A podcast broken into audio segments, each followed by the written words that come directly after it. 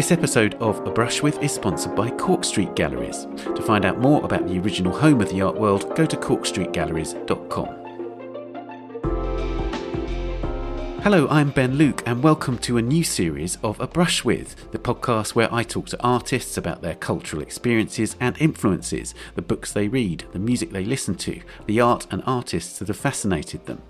And in this episode, it's A Brush With Julie Mehretu. Born in Addis Ababa in Ethiopia in 1970, Julie moved to Michigan in the US as a child and now lives in New York City. She studied at Kalamazoo College in Michigan, at the University Sheikh Anta Diop in Dakar in Senegal, and then at the Rhode Island School of Design. Julie's in the middle of a major touring retrospective. It began at the Los Angeles County Museum of Art in 2019 before travelling to the High Museum in Atlanta and is now at the Whitney Museum of American Art in New York before it travels to the Walker Art Centre in Minneapolis later this year. And I think a retrospective is always a good moment to talk to artists, a point where they've taken stock of their works and assess their own achievements. And Julie's is one of the most consistent and I think consistently engaging bodies of work made so far this century. From her earliest work in the Whitney exhibition, Migration Direction Map, made in 1996 when she was still a student, you can see the territory that she's explored ever since a geopolitical theme explored through complex marks which evoke diagrams or calligraphy. She's referred to those marks and the myriad shapes in her paintings as characters, and they're almost like an invented alphabet, and the combinations of them, often in flurries or even blizzards, draw you deep into her work. Julie's paintings can't be glimpsed and forgotten. They hold you in their clutches. That's also partly because of their scale, they're often vast and panoramic. In many ways, Julie's a perfect guest for this podcast because she wears her influences on her sleeve, directly referring to other artists and to writers and to musicians, particularly in recent years. Just as the marks in her work are dense and complex, so too are the layers of influences. Julie's also a highly collaborative artist. She and the British artist Tacita Dean have shown together, and Tacita made two films of Julie, which feature in the current retrospective.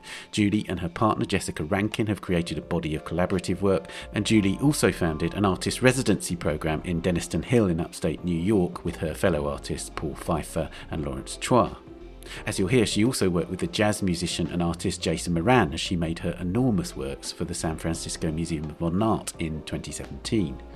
There's a clear arc to Julie's work so far. In the 2000s, architectural drawings and cartography, often pointedly chosen to relate to global hotspots, provide a kind of armature for her painterly and drawn improvisations. But that structure has gradually become less prominent, and in recent years, there's a major shift as she's used photographs from broadcast media as the basis for her compositions, blurring them and inverting them before adding her dizzying array of gestures, which continues to grow. So it now includes loops and dashes, lozenges, arcs, airbrushed hazes, stenciled shadows, hints of the human body, and much more. Colour, once more incidental in her work, has now become central. The images that she uses as the ground for her paintings are diverse but often linked in their urgency, from climate change to police brutality, Black Lives Matter protests, white supremacist rallies, and global human rights abuses. So I began our conversation by asking Julie, how does she go about choosing them?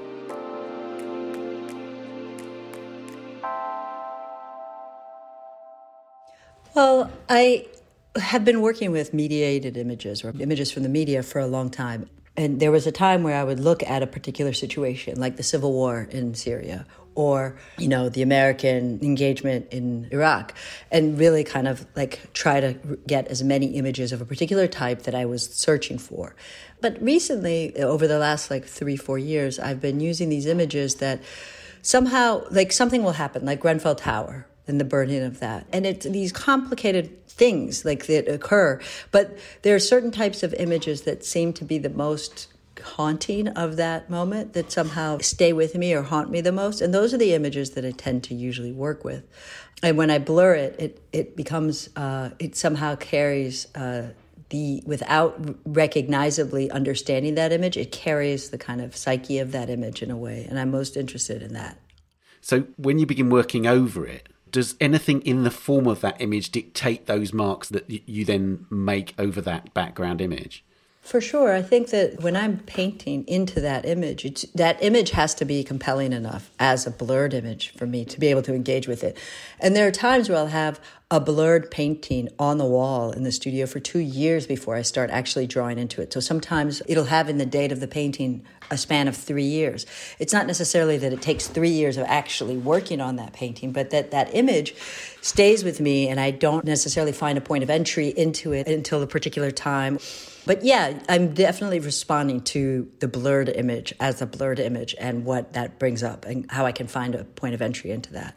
And I wonder how much your practice shifted as a result of going from working from very structured architectural images to that blurred image. Do you feel like your language inevitably changed, or do you feel like there's a sort of continuum in that? No, I think there was a huge um, evolution in that moment. There reached a point in the work where the architectural language that kind of became this grid that, if, if anything, didn't provide the kind of context I wanted, but became a limit on what could be possible for the marks. And that was usually determined by the scaling that would happen with the rec- with any form of like a window is a particular scale, no matter like how big or small you did that. And so, for for there to be a different form of freedom and liberation in the marks, I needed to completely eliminate that architectural grid or context. And in doing that, something else opened up completely. And I think that that allowed for a very different um, evolution in the mark making and what could happen in the actual painting, in what would happen spatially, but also in the dynamic between the mark and the blur and other levels of painting that go into it. And also, there's a sort of, to me, it seems like there's this really important shift that happens between you having a kind of scaffolding for the image through the architecture, and then the marks over the blurred photographs become a kind of scaffolding, or, or, or there's a sort of tension in some ways between the different structures in the works made with the blurred photographs. Yeah, I think so. You know, in the end, I think there was the, the effort of the battle between the mark and the structure. And then when the mark really tried to find its own independence and, and was able to kind of invent something else on its own, that became very exciting in a different way. And what was possible and what could be possible in the imagination in that other space also became super potent for me. And um, and it wasn't the kind of need for the the situation of the space was became really unnecessary. Especially as the situation of the place became a ruin. The ruin became this convoluted type of space anyway where something else could emerge from that. And then i became much more interested in that other emergent thing rather than the actual infrastructure or any of that form of the collective. So the so the mediated photograph or the photograph from the news media becomes this other form of that space in a way I'm really interested in what you've called in the past characters and the idea of these visual neologisms, this sort of invented language on in on in your work. Can you say something about how you go about making those marks? Is it is it total improvisation, or can you sort of set about a body of work at one time where the, where a similar kind of mark is being made repetitively, almost like a rhythm?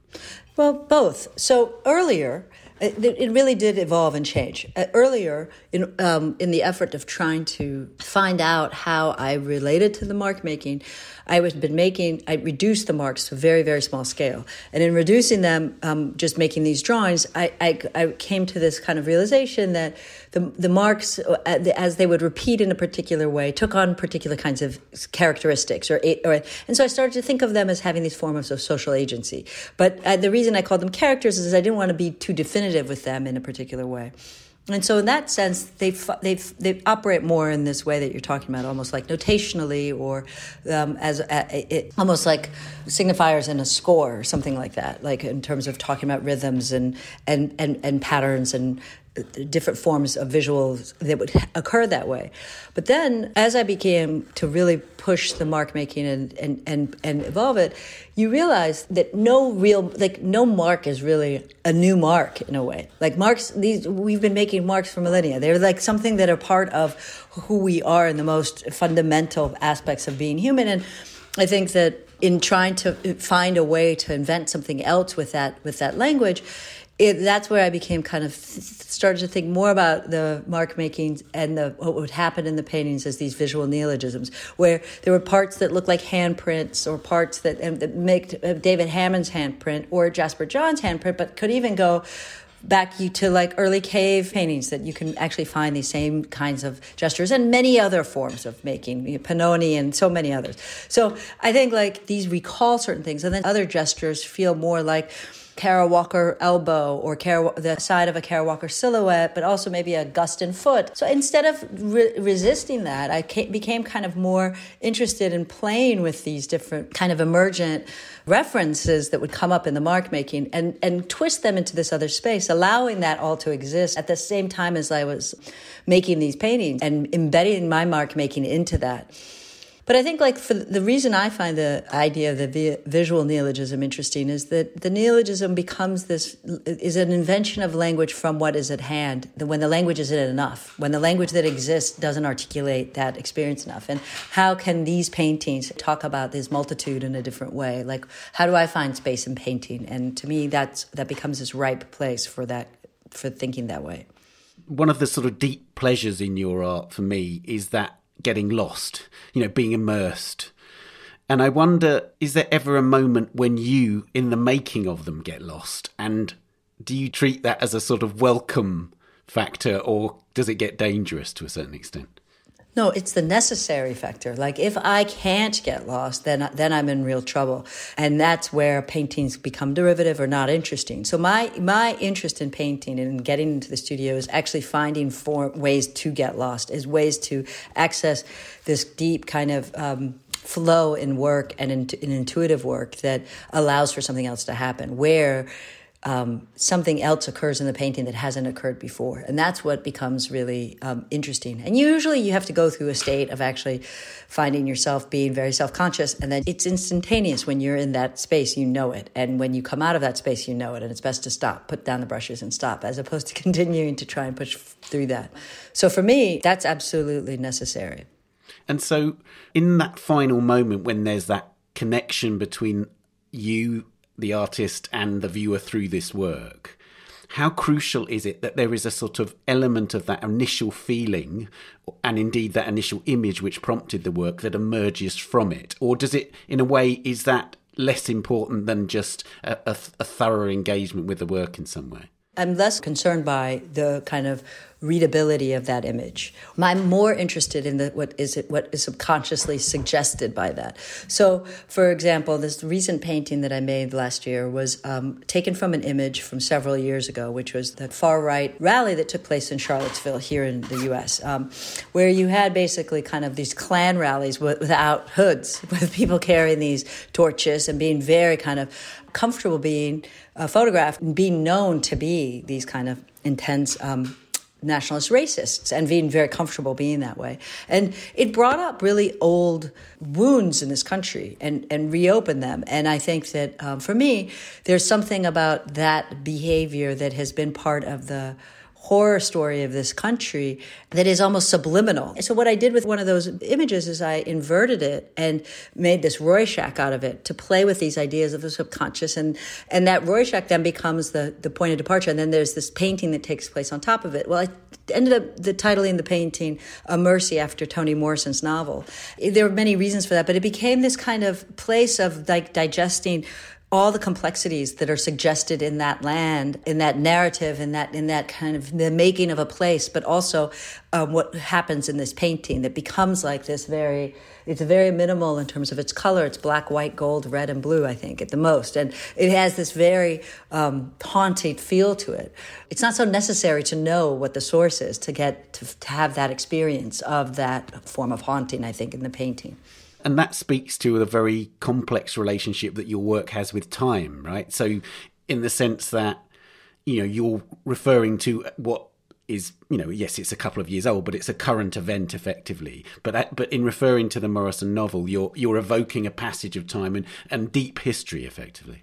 Yeah, I think so. I mean, and yet I feel like the image and what happens in that almost brings up a form of palpable terror this haunting type of terror, like uh, uh in the sense that it brings that up as a palpable kind of very emergent current thing.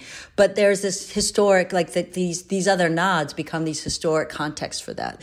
You know that that novel goes back 400 years the beginning of the making of this country in this way, and and her complex understanding of each character and the complete humanity of each character in that in negotiating the making of this place.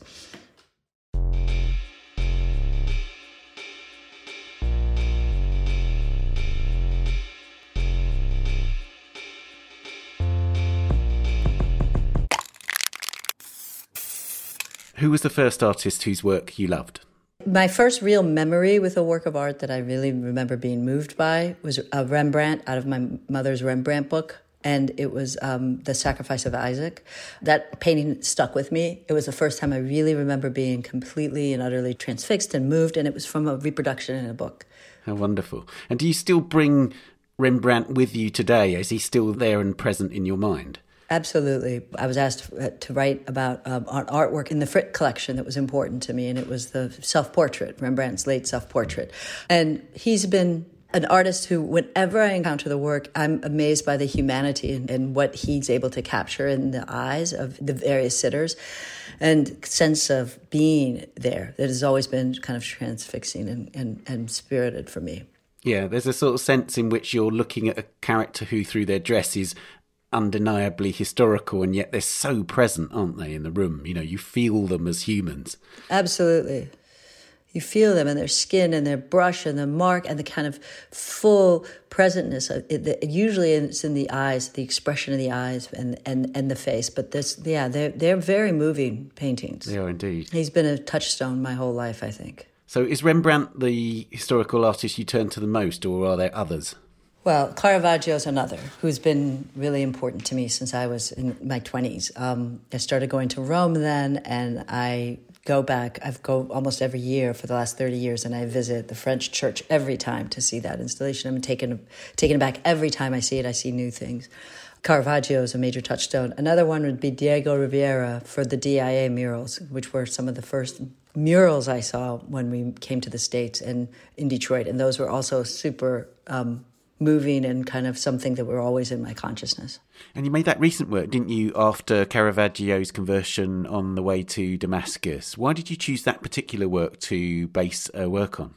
Because there's something in that painting when I made it that emerged that reminded me of two things in that painting.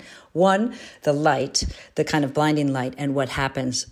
And then the other was the kind of construction that happens with this figure under the horse completely, you know, kind of arms open and in an ecstasy, looking up at this, at this, being moved by this revelation, and the and then the horse's ass kind of facing the center part of. There's this emergent of these different, the, those different kind of constructions between those figures that um, I felt felt reminiscent in this painting, and this, and so the painting kind of brought that painting back to me a lot. Michael Armitage came on this um, podcast, and he told me that you took him to see the Pietà by Titian in Venice, and because you knew that it was going to blow him away, presumably because it had done to you. Yeah, it, that painting is a painting like no other.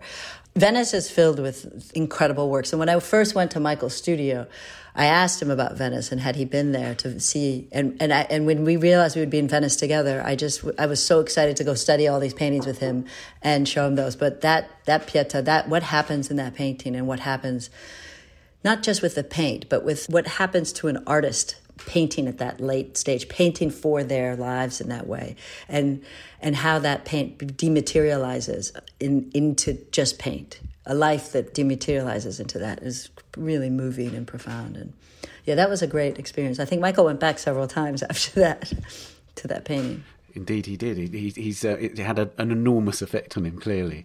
Um, while we're talking about contemporary artists, which contemporary artists do you most admire? It's such a range. I mean, David Hammons is a imp- very important artist to me and has been so for for a very long time. Uh, Paul Pfeiffer is another artist I really admire. I think he's um, amazing. Michael is another artist who I admire. Kara Walker has been a touchstone of mine since her work evolved and started to be to be seen. Steve McQueen is another artist who I think, um, not just in visual art but in film, is amazing. Tacita Dean is another artist who I've admired and who's been an important touchstone. Nairy Baghramian, Danh Vo. I can go on.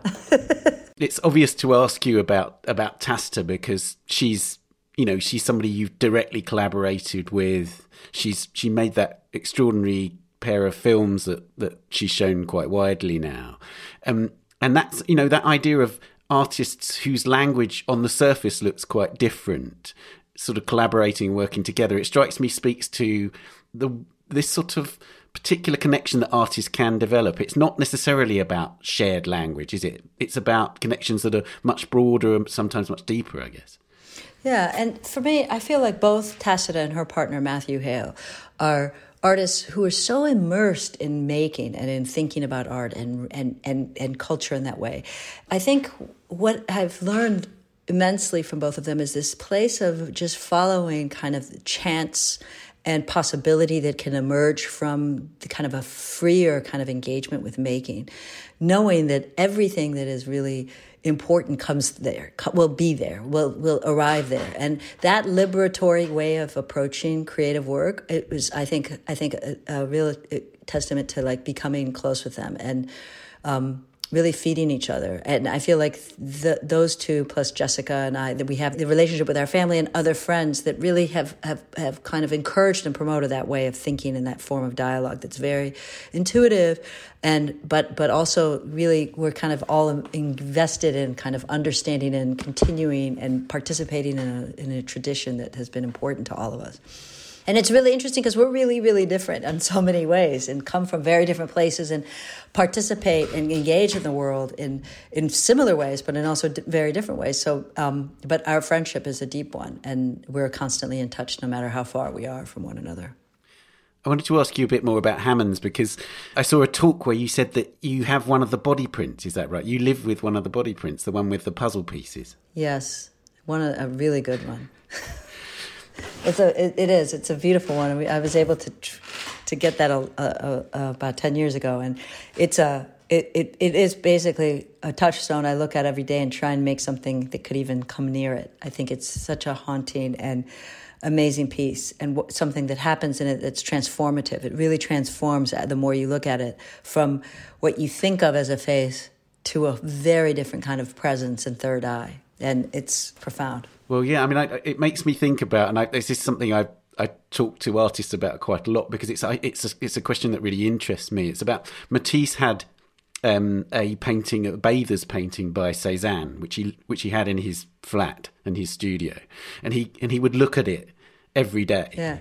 But what's interesting is that the way he talked about it and the way and the way he talked about it as a sort of like his whole family were invested in it was that it was like a kind of it was as much an important thing for him on a moral level as it was in terms of the actual image and the and the visual language. I wonder is, is it a bit like that with Hammons and you?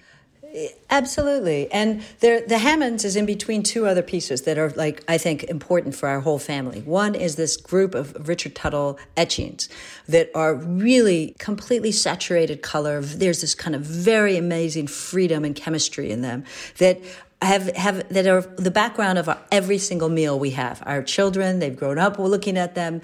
There are talks in front of them. They play. I have videos of them performing plays in front of them, and so then it's that the, the Hammons, and then these amazing Glenn Ligon etchings that are these canceled proofs. That are, he's another very important artist to me. And on the other side, there's a Daniel Joseph Martinez print that was from the Whitney tags, one of those like the collection of those tags. So these are the, this is the cosmos the children are growing up in. This is the context of this house. You know, it's like the tags that say I can't ever imagine be, wanting to be white or something like that. And then you have the Glenn Ligon canceled proofs. Um, you have this Hammons like thing that is like a shaman that is that becomes like the, the the kind of you know token or this this really important presence in the house. And then you have these incredible kind of um, amazing tuttles that are about the alchemy of all of this together. So I, I love the way you describe that as almost like this moral kind of context as well as much as um, a visual.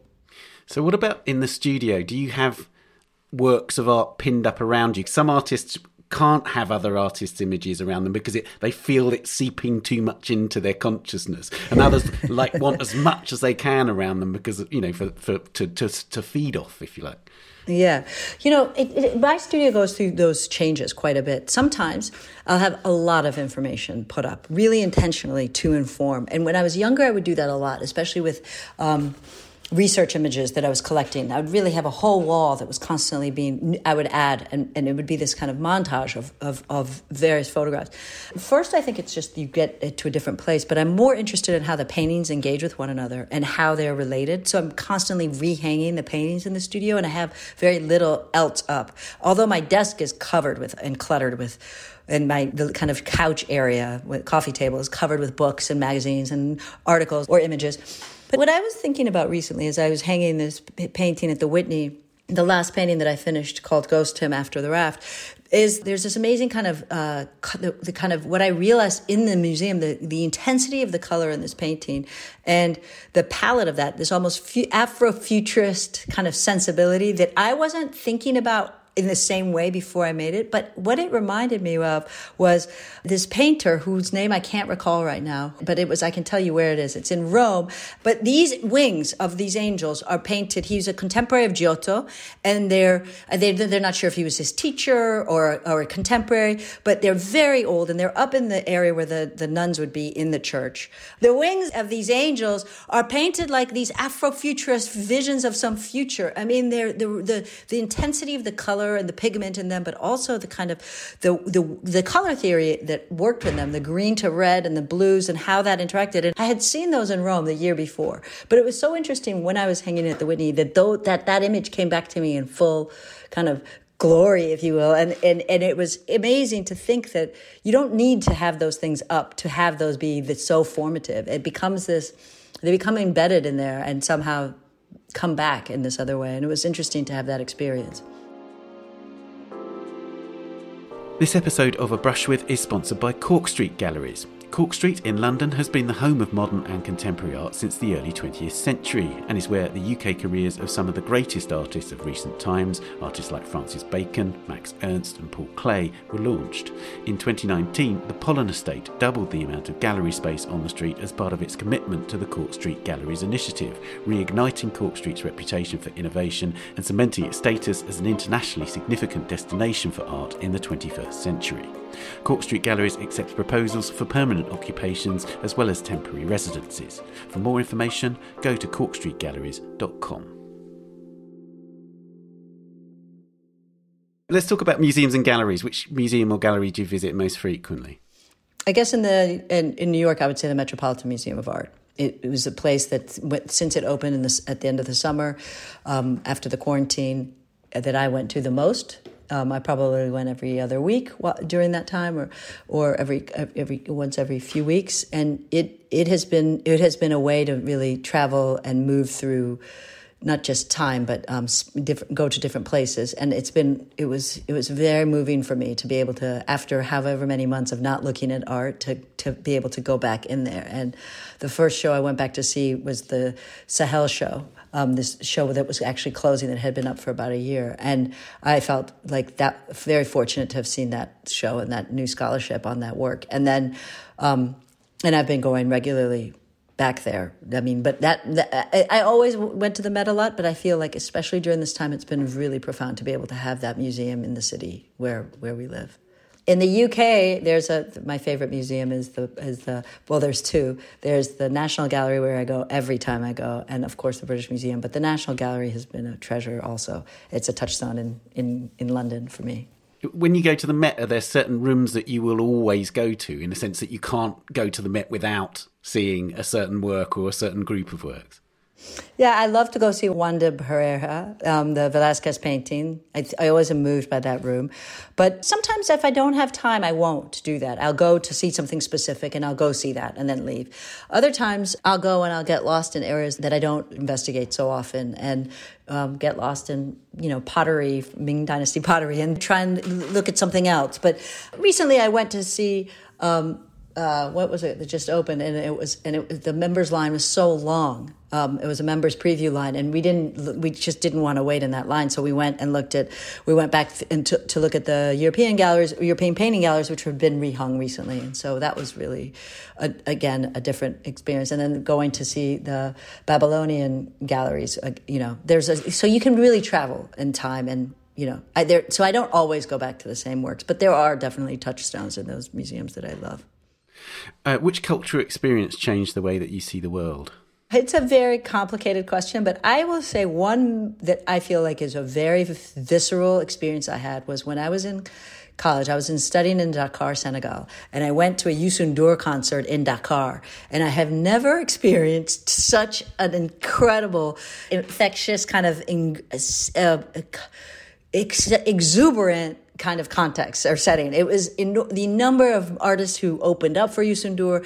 The entire city was on fire to see this show. It was the most probably crowded scene I've ever been in. Trying to even just get to the stadium, it was like going through like you were being corralled by people.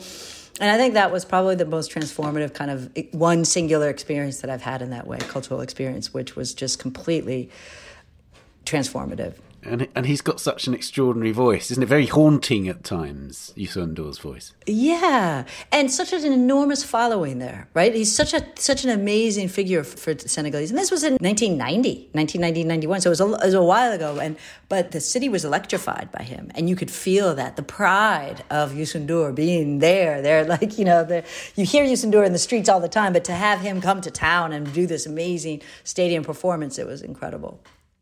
How wonderful. Yeah. Let's talk about literature. Which, which writers or poets do you return to? I feel like I spend my adult life catching up on the on like the classics that I missed out studying when I was young.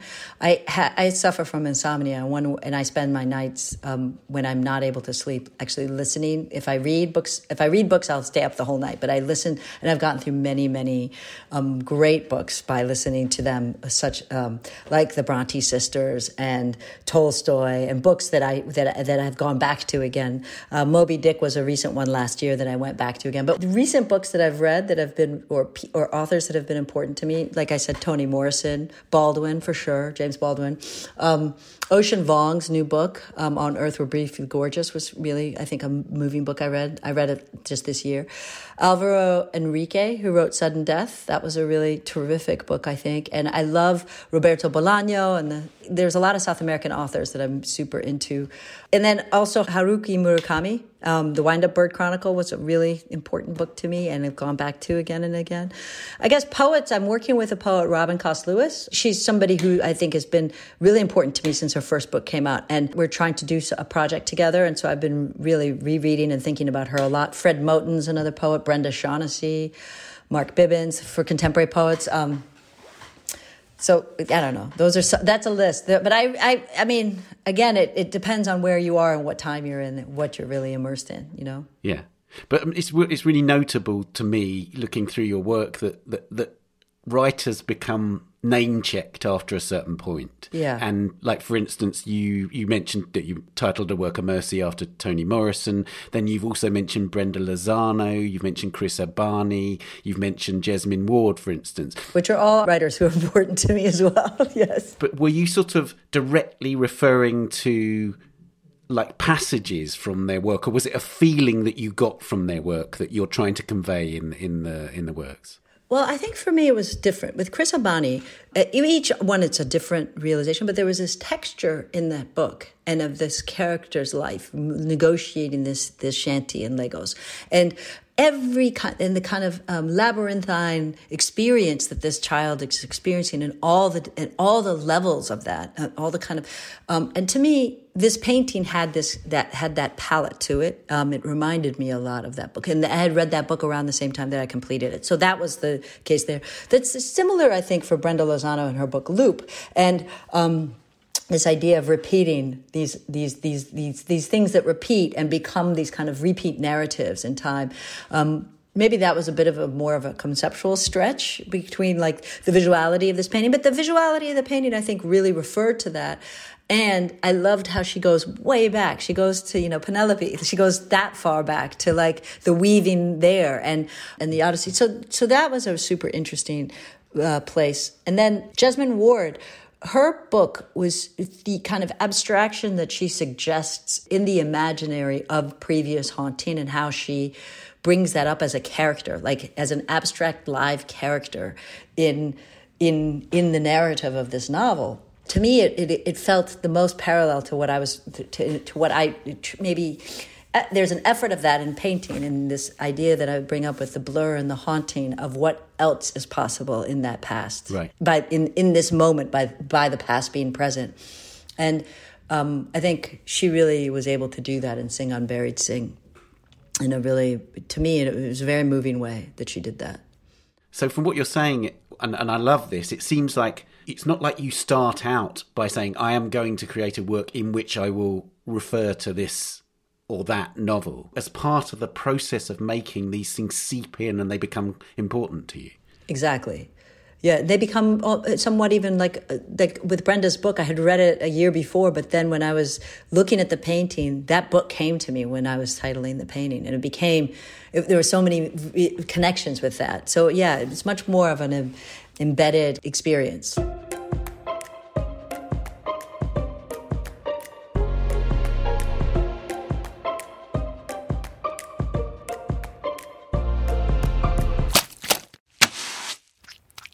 Let's talk about music. Um, which music or other audio do you listen to as you're working? I used to listen to only music and various types of music. And then I now listen to a lot of podcasts as well and books on tape and um, articles depending on what where I am and what, what how where I need to be. Um, but the music is really an enormous range from you know African spiritual music to Afro Peruvian to um, uh, what I mean, really, like re- recently, because I've been watching these uh, recent Steve McQueen flicks, I've been really immersed in lovers rock and like going back and listening to like all this old Studio One and finding all these early songs and trying to get the records, and that's been a big part of my playlist. Um, but I am a child, first generation child of hip hop. That's always been something that I go to. And when there's certain times where I want certain kinds of albums to be part of where I am. And then other times it's like just getting lost in, you know, Madlib collection of beats and and samples. And I think the one thing that I don't listen to as much as I wish I did was classical music. And um, I feel like that becomes this experience that I have when I go to hear live music. And I but I don't listen to it recorded that much. Uh, when I was younger, maybe more, but not now. And I, I was thinking about that the other day. Maybe that's something I need to kind of think about again. But but will you put like so? For instance, I mean, this is a question that I've, that I've got really interesting responses too on, on, on this podcast is like the, the the way that music can precipitate certain moods, you know. Like so mm. Rashid Johnson said that he puts Funkadelic on at the sort of tail end of a of a painting almost as a kind of almost celebratory mood. Do you have do you have music that you might huh. inject into the kind of studio uh, when when you feel like you need a bit of impetus or you feel like you need a shift in mood or whatever. Yeah, that I do that. I mean, that's interesting. You said that. I do that, and there, there. It's actually it's just so funny, funkadelic, because at Sun Ra is another touchstone for me in that way. And there are times where I'll want a certain kind of mood, and usually I have to say the weather participates with that. It's not just what what I'm doing in the studio. It's be, I have these big windows, and the, the mood and the weather really affects what I put on to play. And if I'm listening on my headphones, or if I'm listening on the record player uh, in the studio, or if I'm listening just to whatever, streaming in the studio live. I only recently, though, got into Spotify because of some newer friends I've made who've used Spotify a lot more. And so what I've found interesting about that is this kind of different way of finding new music, like in this more like as a flaneur almost, like as this way of just kind of coming to things. But I really feel like when I when I'm in that space where I want a certain kind of energy in the painting, and, it, and if it's like I want to put on Biggie Smalls or I want to put on, you know, uh, Sun Ra or I want to go back to Nina Simone, whatever it is. There's these times where there are those kinds of albums that that you know will take you into a place of a focus or you'll get lost in.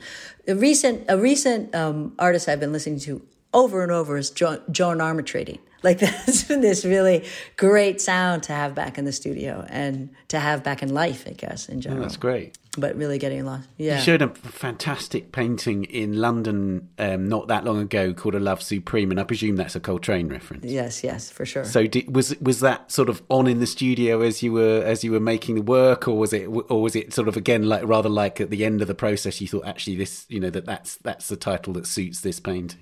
Yeah, that painting as I finished it, it, there was something. It just came to me, a love supreme. Like, and I was thinking, of course, Coltrane. And we played it. I played it in the studio, but it was also it, it was after I had finished the painting. It wasn't something I was listening to while. But there, but again, it's this weird thing that happens with the colors and with what happens texturally in the painting and how it brings up this referent for me. I wanted to ask you about that very special collaboration with Jason Moran because yeah. there's a wonderful video online, and I really urge our listeners to to seek it out, where you're making those extraordinary paintings that you made for SF MoMA, and Jason's there in that church that you were making those works. Sort of tinkling away, playing these beautiful jazz chords on on a Fender Rhodes, and it. Uh, just tell me about that experience because it looks just so wonderful uh, in that video. How lucky was I to have Jason Moran come to my studio every other week or so and just serenade me while I painted from the balcony of this cathedral that we were in, this church, this decommissioned church. It was incredible. It was one of the most beautiful creative moments that I've had. Uh, I feel really lucky for that. But what Jason had reached out before and wanted to like work together in somehow or another, and um, I wanted to do something with him, and we hadn't found the right right context. And when I was making this painting and going to be working in this church, I thought.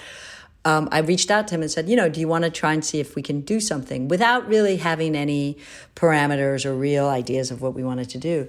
And in a way, for him, he set it up as just this exploratory studio space. And I, he would come and work. Sometimes it was several times a week. Sometimes it was every other week or whatever it was. And come in the morning, bring his coffee. I'd be there. Sometimes he'd go when I wasn't. And I, and there was the first time we did it, I felt pretty self conscious and shy. I was sitting in my chair. And Jason, I think, is much more used to collaborating riffing off other artists and doing this kind of improvisation and, and being able to improvise like that with other artists and riff off of each other. This is like p- part of his practice, right? Performative practice. And I was sitting there on the chair looking at this enormous painting, feeling like I can easily listen to something and get lost. But I didn't know how to do that while he was playing. And then he just kept playing, but there was almost this insistence like, get up now, come on now, like, get, get on with it. And and at some point, I just started. I just got up and got on my lift and started working. And then there was this getting completely lost, that getting into that flow that we were talking about early on in the podcast, where he was lost in his making, I was lost in what I was doing. And there wasn't this self consciousness of me making. And, and it wasn't like I was making what he was playing, but there was this almost this kind of just working in tandem, side by side. Um, and it felt like almost a different sense emerged from myself, like a sense of hearing your marks, but not really. It, it, was it was it was this very weird synchronicity that happened, and it was super super interesting and i hope we get to do something like that again because it was really it was really amazing to experience that. What really struck me was that he said that he kind of read your marks as a kind of score as you were referring to earlier. These kind of characters yeah. are a kind of form of notation and he responded to that, and, and i love that that somehow um, he's able, and I've seen him do it with Joan Jonas too, that he's able to sort of transfer a kind of connect, visual connection into sound. It seems to me to be sort of just a, like a beautiful connection between art, visual art, and, and, and sound, you know. I think that's very generous of him to say that because I think there is also the room and the environment and the and the time that we were working. We were doing this right after Trump won the election.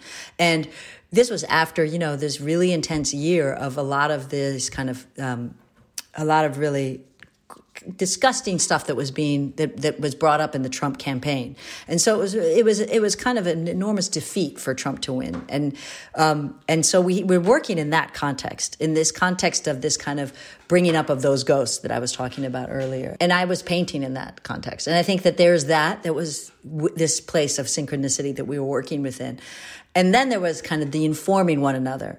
But I think Jason is being very generous in referring to the work as this as the score because I think that he led also as much as he like as much as he responded to something. what other media influence your work? I mean, I think film and, and video and television and but all of that becomes part of what informs who one is and how one experiences and makes sense of everything.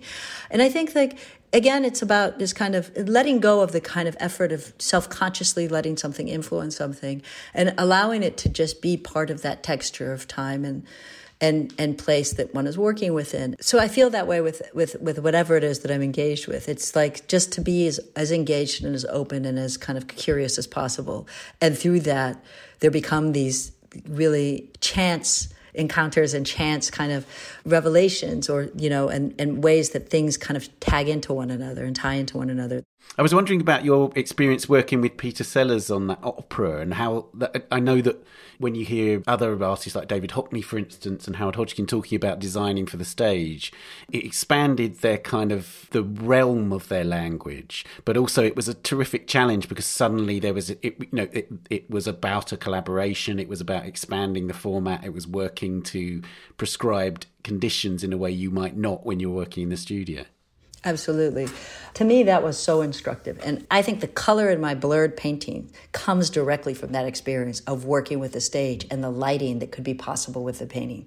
So, working with Peter and working with the opera, I had made two paintings. They were grayscale paintings. Um, one had a lot of white and black paint in the gray, on the gray material. And and it was a smaller a smaller set and then the larger set was a much larger gray um, and black painting that had these kind of bits of pink and white going through them, but they were very, very subtle. They were mostly these these grayscale paintings, and we had them as the backdrops. Like the, the, set was only this one painting, and the entire the the opera was minimal. I mean, it was uh, two singers, and and and the second set had two singers and a dancer, and I think um, with this incredible soundscape, what animated this painting and this this this translucent scrim that the painting could be completely solid on, but then uh, well completely translucent, and you could get lost inside the layers. And Peter really played with those two spaces the the the the, the solidity of the painting, the in frontness of the painting, and then the kind of interior space of the painting and what happens inside and then the light. And so the light constantly evolved from oranges into pinks and greens and blues and whatever it was in different areas. And the way that the paint picked up on that light completely, I think, is part of the role of the intense color that emerged in the paintings after working with him.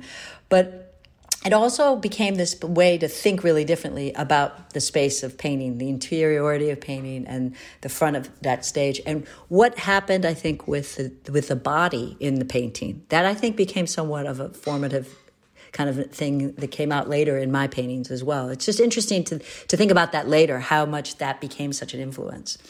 Um, that experience. I hope that I have more of those experiences. Yeah, because it was really formative and it was really amazing. It was being embedded inside of a whole different way of imagination, the kind of imaginatory space of sound and and what can evolve in that. It was great.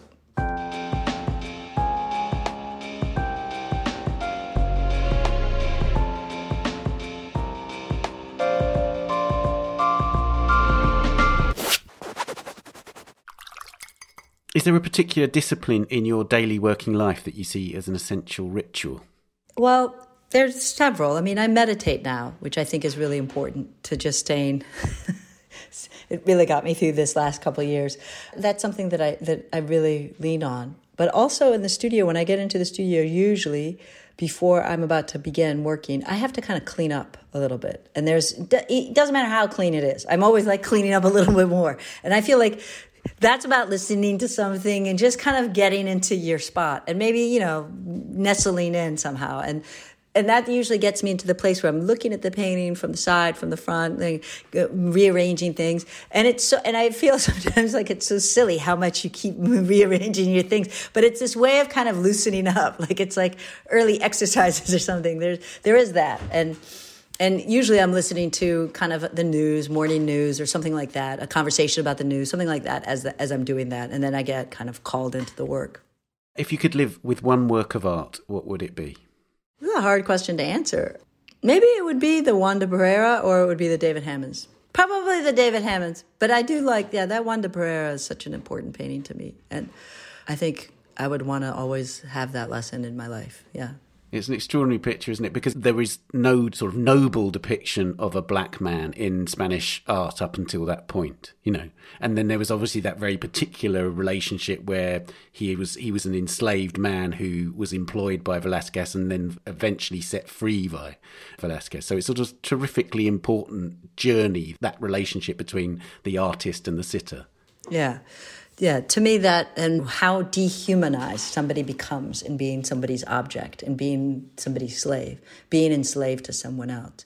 And yet, the deep humanity with which he's painted in that kind of, you know, the kind of profound breath that he's about to take, the expression in his eyes, the touch of his mouth, this awareness of that deep sense of being. And yet, the contradiction inherent in that by being the object of one, by being one's enslaved person and being one slave. And to me, that there's this that contradiction and is is is part of the contradiction in the history of art. And as, it's something that kind of i'm always amazed by but also moved by. And um, it helps me kind of find my place in the world i think in a way that that we live in these contradictions constantly. We are constantly inventing within them and trying to you know locate ourselves in that space. And lastly what is art for? I think art is to help with that space of of living in this kind of constant con- place of contradictions, and art provides this way of making sense of that. But also, art becomes somewhat of a of a balm and a saving kind of. It provides something else. It provides a form of liberation in that somehow. It provides a place of, of freedom and possibility that is necessary, whatever that art is, whether you're one making it, expressing it, performing it, singing it, whatever it is, but that invention of some other possibility, that invention of freedom, that invention of a way out, a invention of a different reflection of self, all of those reasons, art provides this other way of being able to be. Well, Julie, thank you so much for coming on the podcast. Thank you.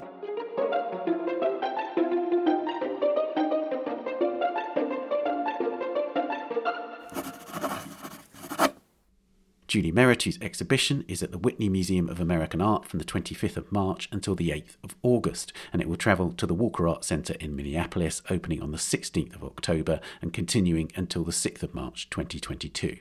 And those murals with Afrofuturist angels that Julie was referring to but couldn't remember the name of the artists are by Pietro Cavallini and they're in the Basilica of Santa Cecilia in Trastevere in Rome.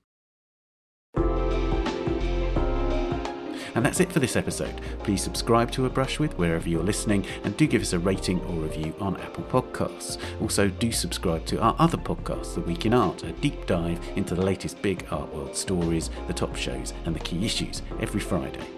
We're on Twitter at Tan Audio and on Facebook and Instagram, of course. Production, editing, and sound design on A Brush With are by David Clack, and the producers of the Art Newspaper podcasts are Julia Michalska and Amy Dawson. Thanks to Henrietta Bentel, Daniela Hathaway, and Kabir Jhala. Huge thanks to Julie Mehretu. Join us on Friday for the Week in Art and on Wednesday next week for the next A Brush With. Bye for now.